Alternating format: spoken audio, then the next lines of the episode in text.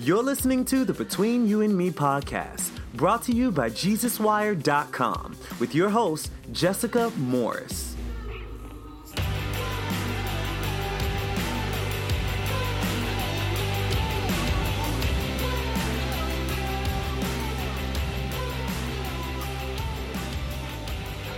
Hey friends, welcome back to Between You and Me. My name is Jessica Morris, and this is the podcast where we talk about the things that hurt, heal, and change us in the Christian music industry.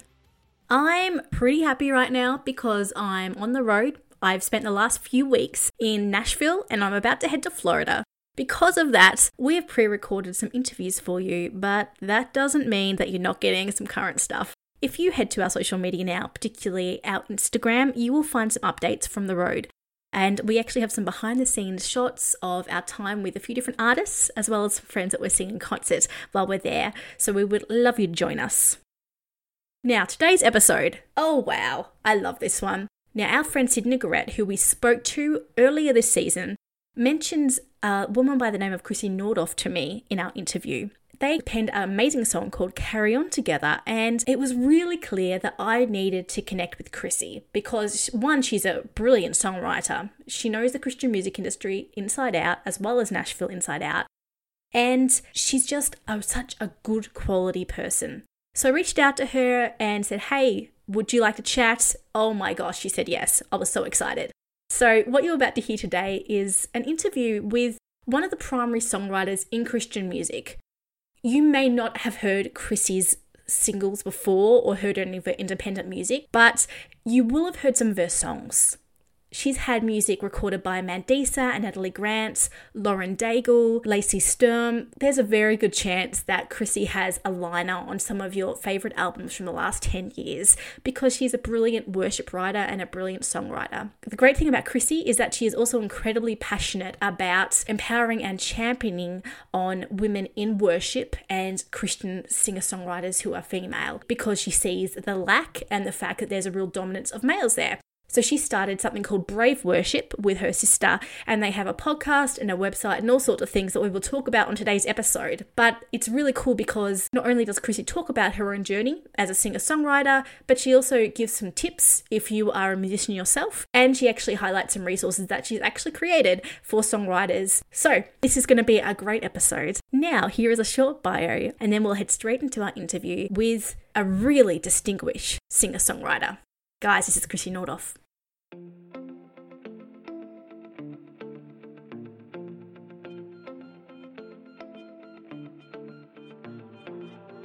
If you were to describe singer songwriter Krissy Nordhoff with one word, it would be brave. Brave with her life, brave with her music, brave with empowering women everywhere, and brave in her faith. Since she moved to Nashville more than two decades ago to pursue Christian music, Krissy has been on a mission to fulfill her calling. Two weeks in, when she was offered a record deal by one of Christian music's leading labels, it seemed that she was on the road to fulfill that calling. But when this fell through, she spent the next 19 years keeping the faith, working hard, and waiting for God to move. God did, but often in ways Krissy didn't expect. She made a living by working different jobs in Nashville and pursued music as an independent artist. However, her first release came in 2004 after she was diagnosed with and was subsequently healed of Lyme disease. The album Thank Him came out on ICC Records and mixed Krissy's contemporary Christian pop and folk sensibilities with songs about God's faithfulness, including Heal Me about her journey with Lyme disease. In 2007, she followed this up with Downpour, where she experimented with more sonic sounds and guitar driven tunes, including the song Outrageous Love. It highlighted her ability as a singer and songwriter. Over the coming years, Krissy focused on her marriage, raising her kids, and her health, once again overcoming a relapse of Lyme disease a worship leader at her church near Nashville, Tennessee, she rolled out a self titled EP in 2010 and followed up with a Pieces EP in 2011. Things finally started coming together for Krissy in the music industry when she received a song cut, and not just any song cut. Her worship track, Your Great Name, which was co written with Michael Neale, was picked up by Natalie Grant and subsequently spent 66 weeks on the Billboard charts in 2011, peaking at number 7 on the Christian Digital Song Chart. She received a Dove Award for Worship Song of the Year in 2012 for Your Great Name and was also nominated for Song of the Year. Signed to Integrity Music as a staff songwriter, she soon became one of Christian music's most notable songwriters, and she has penned hundreds of songs which have been sung by artists including Lauren Daigle, Darlene Zschech, Kerrie Roberts, Aaron Shust, Corey Voss, and Dustin Smith. Some of her most well known and beloved tracks include Mercy Tree, recorded by Lacey Sturm in celebration of Billy Graham, and Canyon, sung by Corey Voss. She also had the personal track Back to Life, recorded by Mandisa in 2017, which talked about emotional healing in her marriage and in her children. Amidst this success, Krissy released her EP Let God Be Praised in 2014, where she delivered some of her most notable cuts. She later dropped My Heart Is Full, a single about motherhood, and in 2015, with a focus on equipping and developing worship leaders and musicians, she released Krissy's Got Your Backup tracks with instrumental versions of her worship tunes. In the last few years, Krissy has found a niche mentoring female musicians in the Christian music industry. Establishing Brave Worship in 2018, Krissy and Maribeth Todd, her sister, aim to empower and raise up females in a very male dominated industry and church culture. The Brave Worship podcast followed, along with new worship music released under Brave Worship. Most recently, this includes New Rivers, written and performed with Matt Hammitt, former frontman of Sanctus Real. I spoke to Krissy from my hometown of Nashville about trusting God when life doesn't go to plan, what it takes to write a great song, and why women are the future of Christian music. This is an incredible lady, guys. Meet Krissy Nordhoff. So, let's just start at the very basics. Can you tell me how you started in music and when you fell in love with it? Yes. Well, um, I grew up in Michigan on a farm out in the middle of nowhere, and um, I had lots of room for exploring and creativity and um, all of those things. But one of my grandmothers played the piano by ear, and she was amazing. She was up and down and all over the keys, and she um, mesmerized me. So I used to sit next to her and just watch her play. And I think that's when I fell in love with music. Um, and she she actually passed away when I was five, right, but right before I turned five years old. And um, I didn't realize until much later, but that was exactly the age that I started writing songs. And um, wow. yeah, later felt like there was some sort of torch passed um, before I knew what what had happened. That's beautiful. I love that. People who play piano by ear are just incredible. I have some family members who do that. Yeah. I love it. I know. It's incredible. What was your tra- trajectory into a music career? Because it's one thing to start writing and playing songs and to love it, mm-hmm. but then to have a moment where you sort of go, I'm going to try and make a living out of this.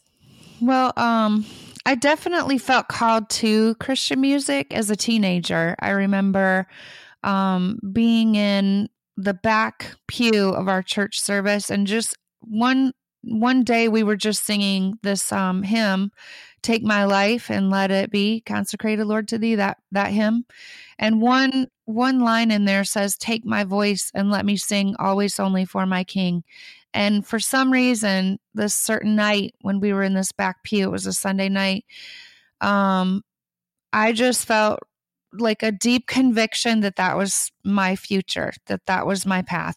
And I didn't know exactly what that would look like, but I went, I did a lot of singing growing up, but ended up going to college at Anderson University in Indiana. And I had a class there that really um, deepened my love of music and songwriting, which was Songwriting 101 with Gloria Gaither. And um, nice. Yeah. And just, I think it really opened my heart in a, another way. And um, my passion definitely increased through that class. And then, you know, I knew I wanted to be in Nashville. So um, I saved my internship for very last for my degree and moved here to finish that. And um, worked at Word, or no, actually, sorry, it was Reunion Records at that time. Reunion Records. And, um, and I, I just wanted to absorb and be around as much as I could, learn as much as I could. And I was actually offered a record deal within a few weeks of moving here, really. And um, I was really excited. And um, we had, we looked at tour schedules and I saw I'd be gone for, you know, two or three months at a time. And we were booking things ahead. And um, negotiating with the lawyers. And then at the last minute, this record company pulled out of the deal. Um, and it was so painful. We had been negotiating for six months, and um, I my whole future was sort of planned around that.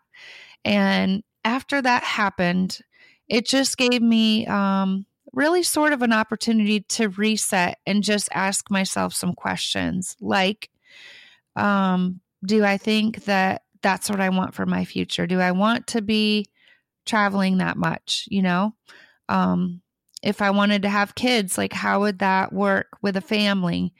And I just got really honest with myself and decided, you know, there are people that can do that well, but I decided for me, um, I wanted to have a family. And so that became my priority.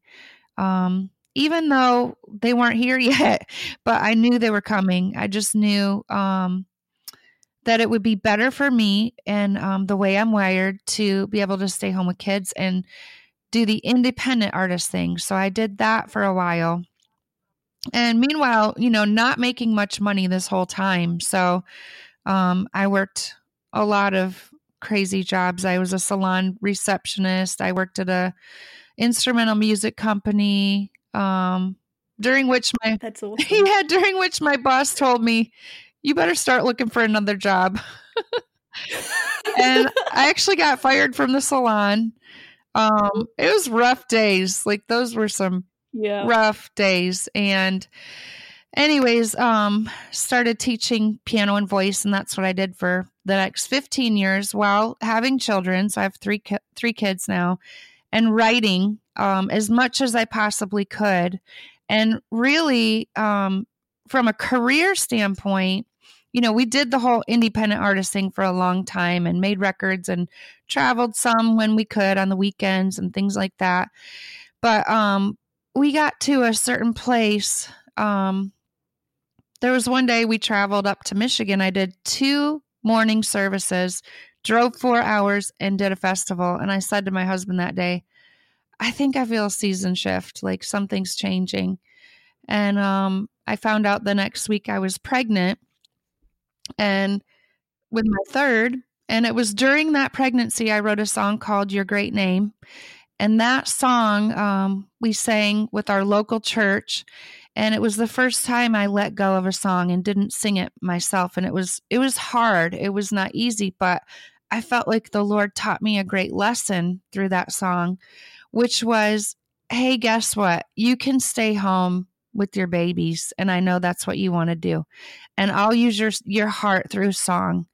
And the songs can do the traveling. And um and you can stay home. And for the first time, I had a realization of what that actually could look like in my life. Even though I was a songwriter, I had been writing songs. Um, that was really the first revelation that, oh, this is actually the main part of who I am. I'm a songwriter. Um, and all of these this artist things have really been reasons to share my songs. And the Lord opened through that song um, an avenue for me to do that as a career. So that was a long answer, but that's, that's a great answer. Kind of how it happened. Kind of how it happened. Yeah. Yeah. That's such an uh, it's so interesting and I love hearing that. It's so it's I hear stories about people like struggling to get record deals and it going on and off, but um the the rounds like nearly the full circle moment of you sort of being like, I want to prioritize a family and God still honoring your music. Mm. I love that because it's so beautiful. It's crazy. Um, and I, I'll say too that um, I actually was a was writing independently for the first 19 years that I was here in Nashville and didn't sign a publishing deal until then. Saved,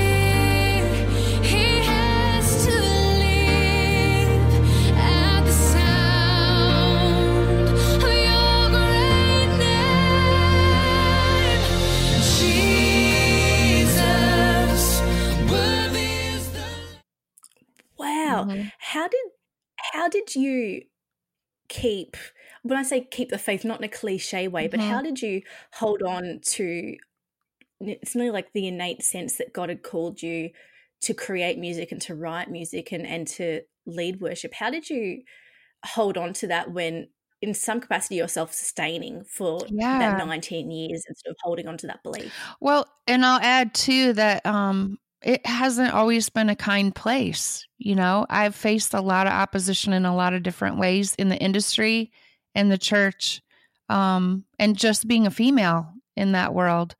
And so I think um I think it's just this innate sense of I can't not be this person. Like this is who I am. I can't stop being who I am and I have to craft in order to process my emotions. That's the way that it comes out and the way I do it.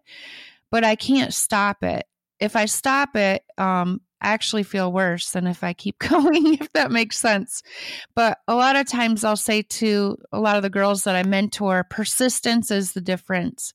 And, you know, um, I think a thousand, no, is it a thousand or 10,000 people move to Nashville every year? I think it's 10,000 and 10,000 also leave. Um, and so it's really, I think literally it's a persistence, it's a resolve, and it's, um, you definitely need to feel that you've been called to that for sure. Um, and I think a calling is definitely deeper than a hobby. And I think both are beautiful and needed and useful in the kingdom. But I think um, in order to persevere through the kind of things that I had to experience, it had to be a calling, you know? Yeah. I was um, doing some research and looking at some of your old YouTube videos, and you've been really open about your experience with Lyme disease Mhm. in the late 90s and early thousands. Mm-hmm. Um, can you tell me a little bit, one, about that, but also how that's impacted that journey when you were in a, such a vulnerable place in Nashville trying to start your career and have your family? Yeah, it was crazy. I'll just say that. Um, but Yeah. I um woke up I think it was the morning of my 28th birthday and I felt a tingling in my left toes and I had at the time a 2-year-old and a 9-month-old and um two little boys and um that tingling traveled up my left side, my whole left side of my body and came around the right side and I started experiencing tingling, joint pain, um, migraines, lots and lots of neurological symptoms um, to the point where there were times that I had a really hard time walking, or my knees just wouldn't work, or I couldn't sign my name, things like that. And I went through several doctors trying to figure out what was wrong, and um, ended up through a friend finding a doctor in Missouri who specifically treated Lyme disease. And I knew I had had a tick bite in my first pregnancy but this was quite a while after and i didn't know if it could still be related to that but we went to um, missouri to this doctor to just see what he thought and ended up being diagnosed with advanced stage lyme disease. And um, so it had been in my body for so long that by the time we knew it was neurological and um yeah, so it was very difficult. I was in a lot of pain. I had a really hard time sleeping through the pain or the twitching or just all kinds of weird things would wake me up. But I remember being face down on my living room floor one night with my face over my Bible and just prayed, Lord, I'm going to open this up and I just need you to show me something to hold on to. And um, I opened up to John where Jesus was talking about Lazarus and he said, This sickness is not fatal. It's an occasion to show glory by glorifying God's Son. And so I took that as a promise for healing. And um, I still kept walking through, you know, all the medical treatments. I went through 18 months of antibiotics and all kinds of supplements and dietary changes. And then um, at the end of that 18 months, the doctor said, We're going to take you off of this um, medicine. And if you get better, you're lucky. If you get worse, we're going to look at IV therapy, 24 hour IV therapy next. And um, I started feeling worse, honestly. And my sister called me from Michigan and said, um, Hey, Krissy, we're having a healing service that happens twice a year, and I think you need to come up here. And um, and I prayed about it and decided the Lord was telling me to go. So I went, and the um, pastor prayed for me at that service, and um, I felt like electricity and love surging through my body when he prayed for me, and had never experienced anything like that. And I knew that the Lord had touched me in that moment, and um, and I, it felt like everything changed. My writing changed. My my faith changed. My relationship with Jesus changed. Um, it was an emotional purging that happened. And then physically, I got better over the course of the next two months. My symptoms dropped until um, my blood work was rerun and I was given the clear of Lyme disease. So that's incredible. Yeah. Yes. How did you, like, in that, even that one and a half months after you had that experience with God, mm-hmm.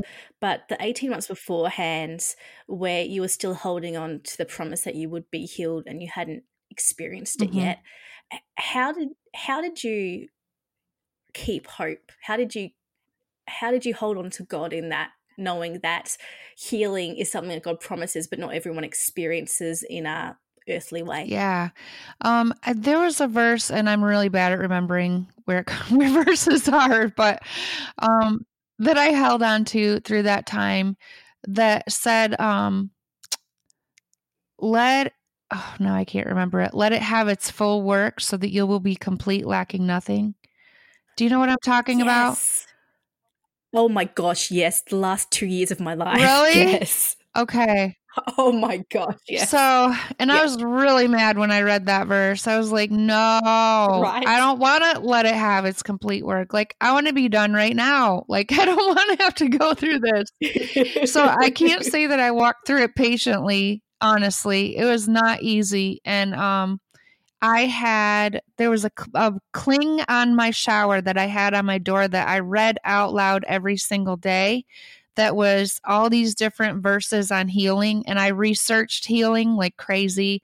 I found every verse about healing. I studied um, health for the first time, really. Um, I believe that the Lord said, I'm going to do my part, but you have to do your part. And so I started eating healthy.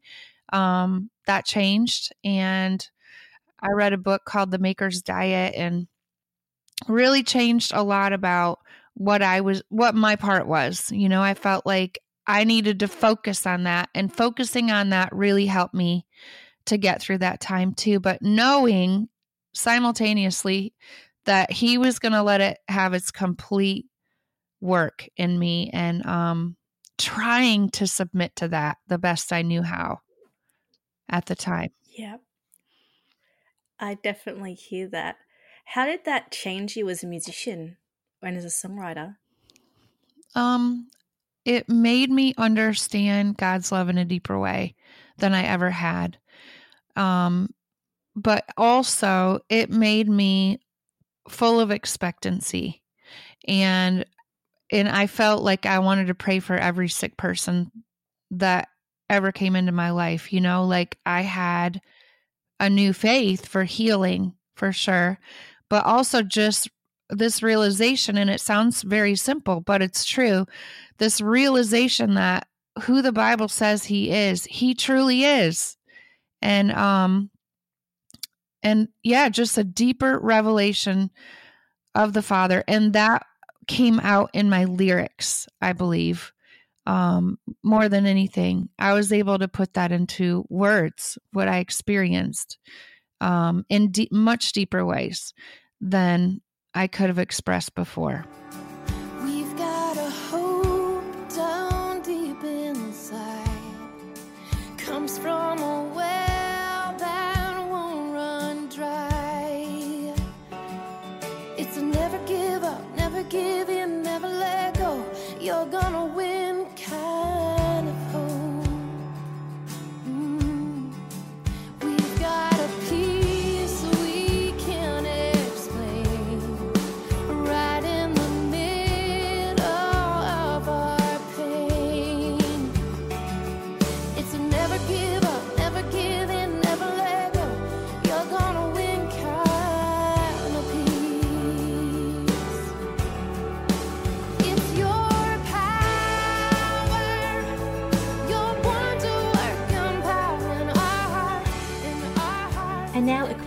My conversation to talk about one of our amazing sponsors. Do you create wedding videos, podcast, ads, content, maybe even one of those slideshows while you're trying to move your church into the 21st century? Well, Soundstripe is the answer to all your problems. The ultimate music stock site made for video producers, they offer a great variety of high quality royalty free songs and have an unlimited licensing model. This is literally one of a kind in the industry. And that is because it was created by musicians. With a monthly or yearly fee, you have unlimited access to world class music. We are talking composers like Aaron Sprinkle and Matt Winton. Every time you license a song through Soundstripe, the royalty goes straight back to the musician. With curated playlist, new music every week, and more than 30,000 special effects. This is the ultimate source of music for creatives. Trust me, I've been using this since day one with Between You and Me, and I can tell you that any background music you are hearing comes directly from Soundstripe. They are absolutely incredible. When you sign up for Soundstripe today, you can get 10% off using the code UMePod. That is soundstripe.com with the code UMePod. And now back to the show. You've talked in different interviews on YouTube and things like that, just very briefly about going through struggles in your marriage and like supporting one of your kids through anxiety, mm-hmm. things that are really personal and that we all, in some capacity, experience in our own way, but wouldn't necessarily share with the mm. world. How did your experience with Lyme disease uh, and the redefinition or even like reshaping, deepening of your mm-hmm. faith mm-hmm. prepare you for any conflict or struggle that came up in the next 15 to 20 years? Yeah. That's a big yeah. question, sorry. I think um well, I'll tell you it, it wasn't easy. It's never easy to go through the fire, but every single time that I've gone through it, I've pressed in harder um, and I was talking about this with my husband even this week. Um, you know, like just questioning why did we have to go through so many things? Like I thought Lyme disease would be it. And then actually I got it again 10 years later. Um, oh, you And so anyways, so just not only that, but and and the Lord showed me a different way of healing that time. But the the stuff that we went through with my daughter, the things we've gone through in our marriage, um, you know, and I feel like every time we get to sort of this place of, or it's felt like this, this place of like taking a breath, we go back under the water and it's the next thing. But my husband said to me this week, Krissy, you're a hundred percent different person now than you were before we walked through that first trial. And he said, I just want you to remember um, that all of those things have have made you who you are now and had you not walked through those there's no way that you would have the relationship with the lord that you have right now. And um and i know that's true. I know that it's true. Sometimes we don't want to get relationship with the lord that way you know? Like i would definitely pick another way. But um but I feel like walking through the fire is when we listen the hardest for him if we allow him to speak into our lives, you know? I mean, that's really our choice. We can either run from him during those things or we can run to him and um and sometimes reluctantly I've run to him, you know? It's not always been like even my first choice sometimes because sometimes it's like when I got Lyme the second time, I was so mad. I was so mad because it felt like a joke. It felt like a joke because he'd healed me from that very thing. Um, and then I was facing it again, but he taught me different things. Um, and as a result, um, I learned a whole lot about essential oils and um, natural healing and things like things of that nature. And honestly have been able to help thousands of people because of that experience. So i don't know. Like i know the other the other reason why i share and the other reason i think that i walk through these things yes it's definitely for songs to be birthed um to be able to verbalize things i've personally experienced because I think the best songs are born out of our own experiences. And I think because I've had these experiences, I can put them into song for the purpose of building up the kingdom of God in other people that are walking through those things. And that's also the reason why I share them because it's not doing me any good to hide this stuff because there are other people walking through um, similar situations or possibly will be walking through similar situations that need to know they can make it through and that they can press into the Lord even in those times. And that if they do, if they will see that as an opportunity of growth, and if they will press in during the hard times, there will be fruit and there will be rewards on the other side. If you can hang on and press, keep pressing in when it's hard and not run away. I love that. I appreciate that. Thank mm-hmm. you for sharing it. Um, when you're writing a song and you're in the middle of a season of struggle, which I mean, I feel like there's always an element of struggle because we're human, but when you're in the middle of of a time when you're sort of you're waking up and it's really hard and your body isn't well and it, life at home is difficult and God has promised you things and you're just like where are you what do you bring to a songwriting session? Do you bring that vulnerability and that pain, or do you have to push through that and lean into scripture and things like that, or do they come together? I think it's sort of a mixture of both. I think you cannot write um, great songs without being honest.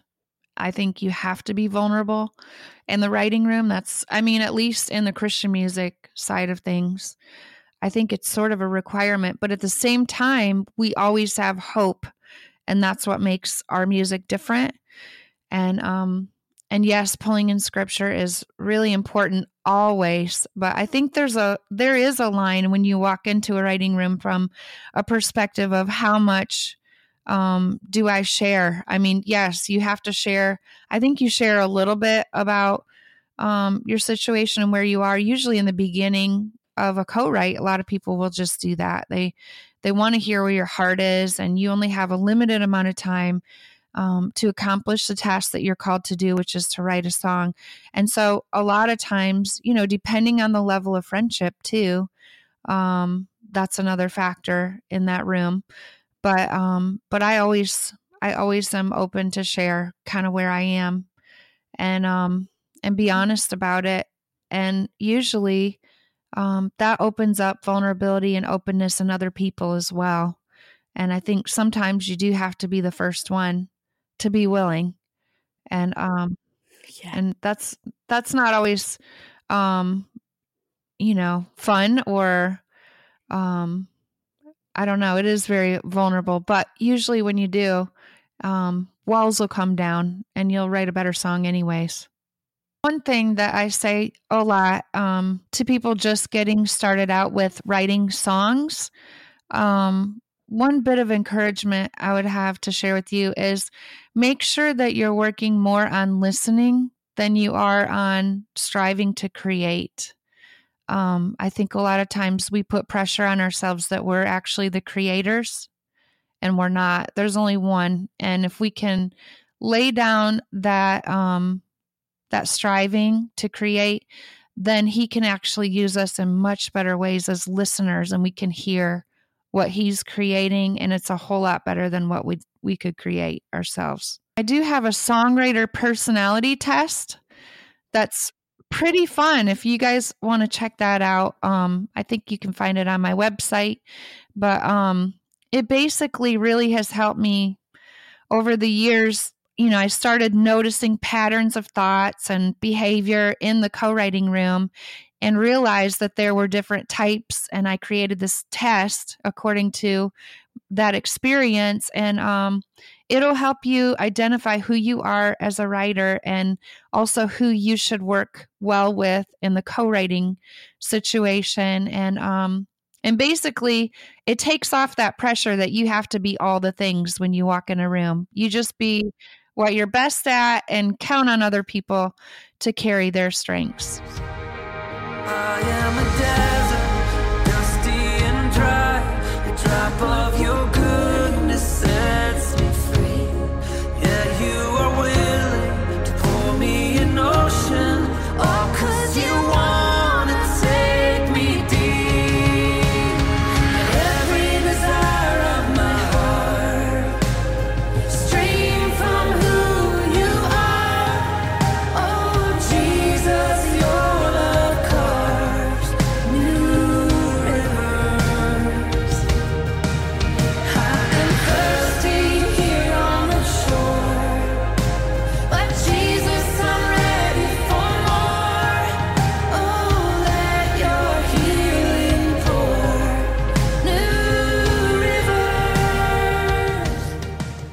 Line between being really, really vulnerable in a song and then crafting it so that it has some commercial success, especially if you're writing it for an artist mm-hmm. um, who who's considering it putting on an album or needs it essentially to make money to feed their family.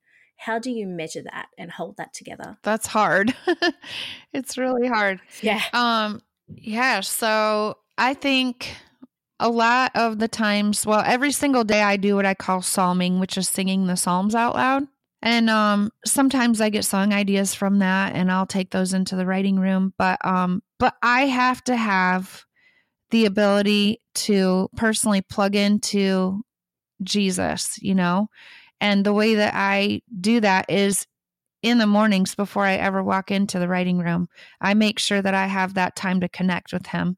And so when I walk into um, the writing room, it feels like it's already part of that worship reflex you know? Like i'm i'm writing from a reflex. I'm not writing from um a striving place. Sometimes depending on the dynamic of the room um it is harder you know? It is harder and then as far as the crafting piece um for me that comes secondarily so i lead with um listening and then I follow up with the skill and craft piece.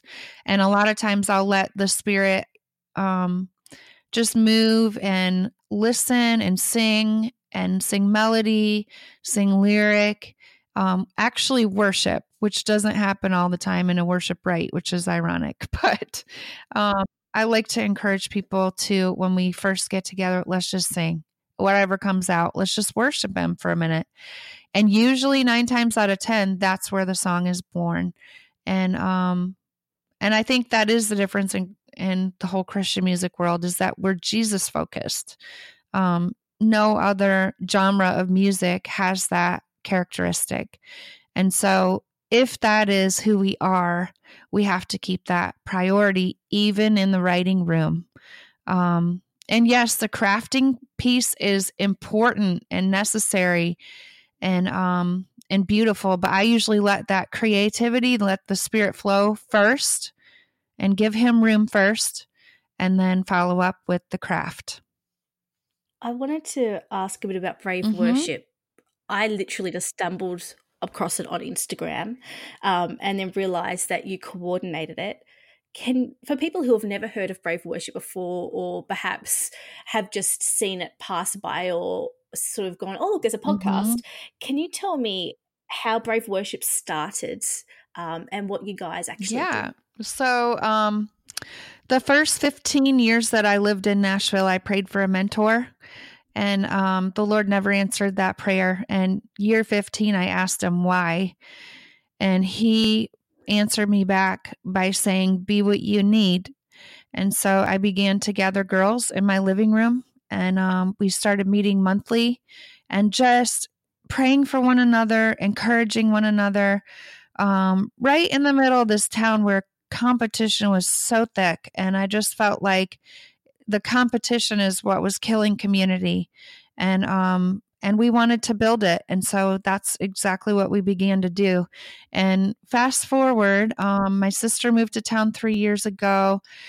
And um, she's been a worship leader um, and brought a different perspective. And we merged that in and um, felt like we'd have a greater reach. So now brave worship is it exists to encourage um, provide resources for and um, cheer on female worship leaders songwriters and leaders in the church and um, we started um, a podcast a few years back we have so many episodes up if anybody wants to listen. But we've also got um, a group on Facebook that's very active. We have coffees that um, actually just launched this year.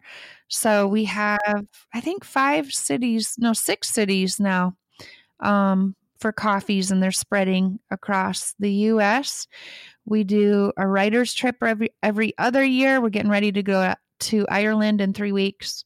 Um, so yeah, good. it's it's so fun and um and we have a heart for praying for Nashville as a city and bringing unity um to the music industry and the city. So that's sort of the heart behind who we are. We've got resources as well. Two of those things. Well, one is the worship songwriter mentorship, which is a course um, that I did specifically for teaching how to write worship songs. And that launched last year.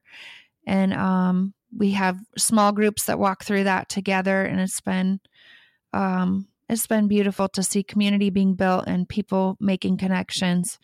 And then coming out this March, there will be a book called Writing Worship How to Craft Heartfelt Songs for the Church. So, those couple awesome. resources. Yeah. Thanks. Yeah, well, I'll make sure that we include all the links to them in the podcast notes as well so that people can get connected why is it so important to champion females in the Christian music industry and in worship music in particular? Well, I believe culturally, um, especially where where I've been the last 24 years, which is Nashville, 25. Um, I've just experienced a lot of resistance as it pertains to my gender. Um, but realizing just over and over by conversations with other women how they've experienced resistance too. And um and I feel like recently I did a I did an article for a magazine and as I was doing my research I had this revelation that over 75% of the church, the Protestant church in America is female. Um, however, leadership is over 80% male. And that Not right? Isn't that crazy? But but yeah, uh-huh. but you can feel that. And I think even if you were to look at that 20% of females that are leading in church, probably the majority of those are either women's pastors or children's pastors. Um, so, actually, a very small percentage would be worship leaders um, that are female. And then if you look at writing, um, as far as church music, um, and I did, I, I researched the top, so there were the top 25 songs over the last 20 years, and I believe less than 14% of those were written by females. So, what that wow. means is the songs are being written majority by majority males, really high majority males, delivered by a male voice to congregations of highly majority females. And there's something wrong with that. And, you know, I'm not like fighting for, um, you know, too much. I feel like I, I think we need mm-hmm. both the male and female voice. Um, but I felt called to champion the female since that was where I saw the greatest need. And that was what I experienced myself as far as opposition. So, and, and even in the writing world, you know, there are very few and, and things are starting to change just now. And, um, there have been a lot of conversations recently about females and leadership and, um, different pastors stepping down and because of all kinds of things related to females. And I think the church is somewhat confused right now as to how to handle it in a healthy way. And um, so we're trying to raise up healthy women in order to, you know, get back in that situation where they're working together with their brothers. That's our goal, that's our heart. How do you keep finding the stamina um, and even for lack of a better term, the goodwill to keep going and keep persevering when you will, in some cases, experience pushback or even different theological or ideological um, strains of thought when you do try and implement something new or even just try and say hey we've got a song and it's worth hearing because it's actually written by a female mm-hmm. and it's mm-hmm. good well actually now we got an army so i think that helps yes so good we've got an army so um honestly, this brave worship leadership team that we have right now, man, they are amazing. They're some of the best girls I know. And um, it just really helps to have a community that all has the same heart and um, where there's such unity um, and we can have open conversations. We can talk about anything. Um, we're praying for one another. So I don't feel like I'm alone. I feel like the Lord has put us together for this time and um, for this reason. And that's that's what encourages me today. It's those girls. Mm-hmm. Yeah. That's so good. That makes me so happy. I love that. And I, I, I, as someone who's like on the sort of the outskirts of the mm-hmm. industry as a journalist and who generally just loves to engage with worship music, I so appreciate the fact that there are a group of strong, talented, committed females pushing for that and doing the mm-hmm. hard yards. I don't think people always see that. They sort of just see the song and sing it. Mm. So um, thank you for what you do, for what it's worth. It's so appreciated. Oh, so thank needed. you, Jess. I appreciate you noticing.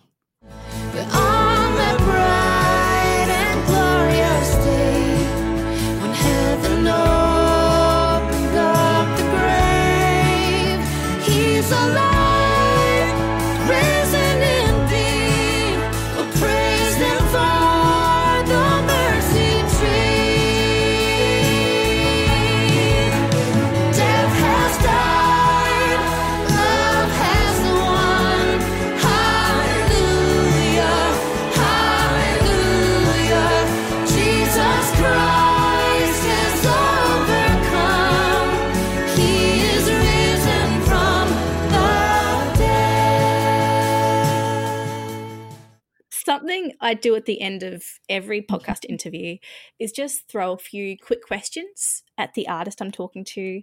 Um, that maybe if you had a fan or someone who was like, oh my gosh, Krissy Nordhoff wrote my favorite song, they might come up to you and ask mm-hmm. you these mm-hmm. questions. They're a little bit out of context, um, but hopefully they should be a little bit of fun. Okay. we'll see how we go.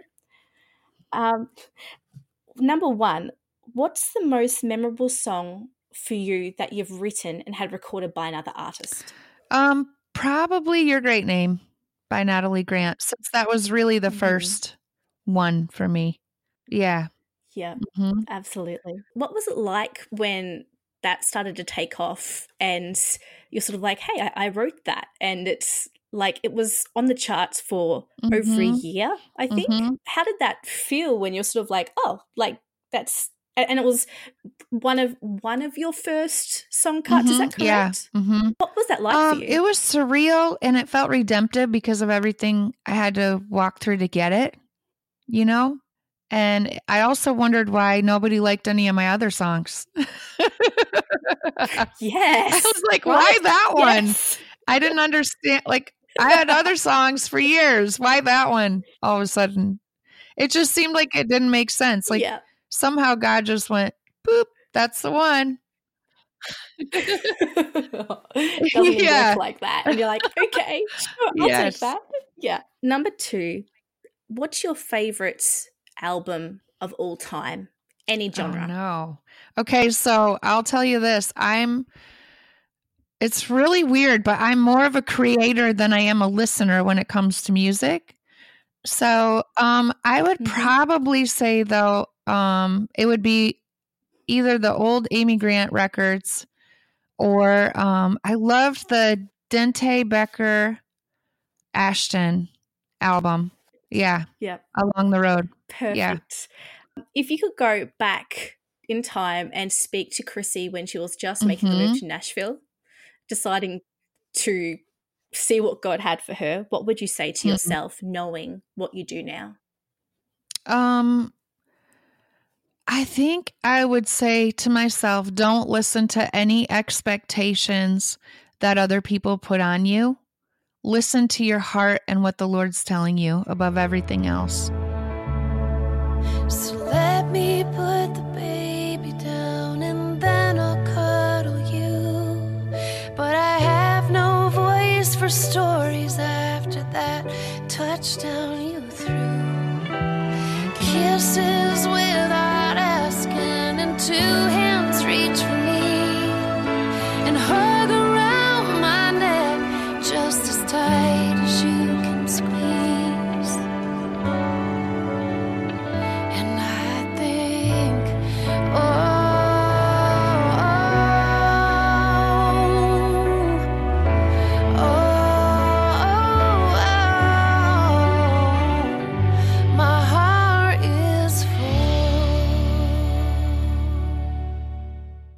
friends was Krissy Nordhoff.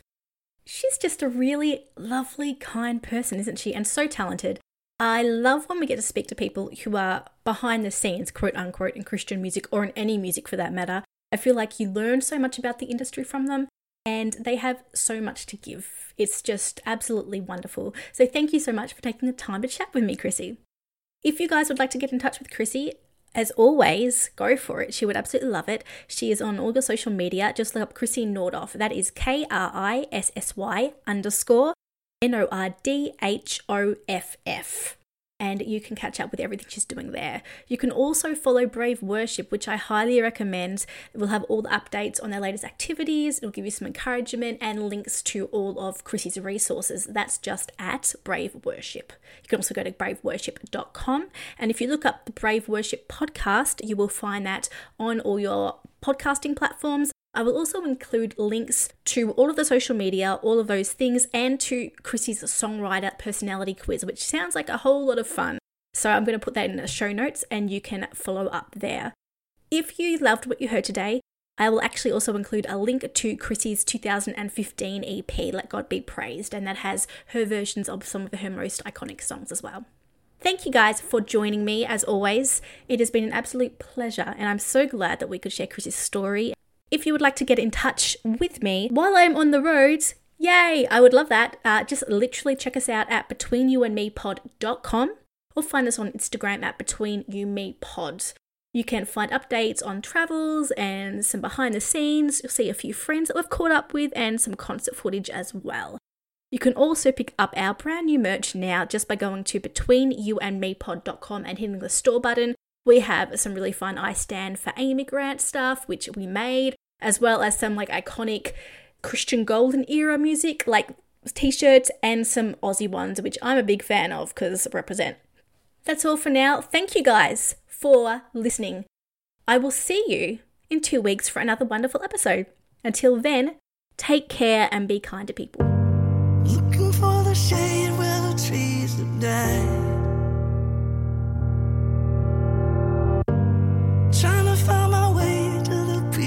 Inside until I'm until I'm home. Oh, oh, oh, oh, oh. Until I'm until I'm home. Oh, oh, oh, oh, oh. Walking down this road till I'm home.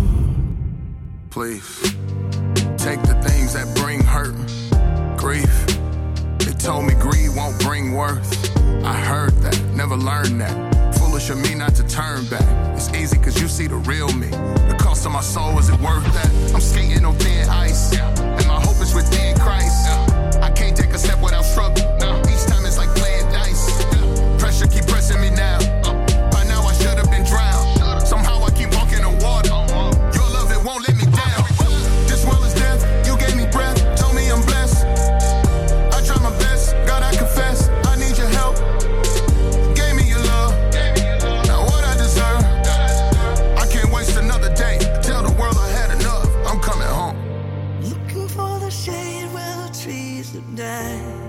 You for listening to the Between You and Me podcast. Stay connected by visiting www.betweenyouandmepod.com. And don't forget to subscribe to this podcast on iTunes or Stitcher.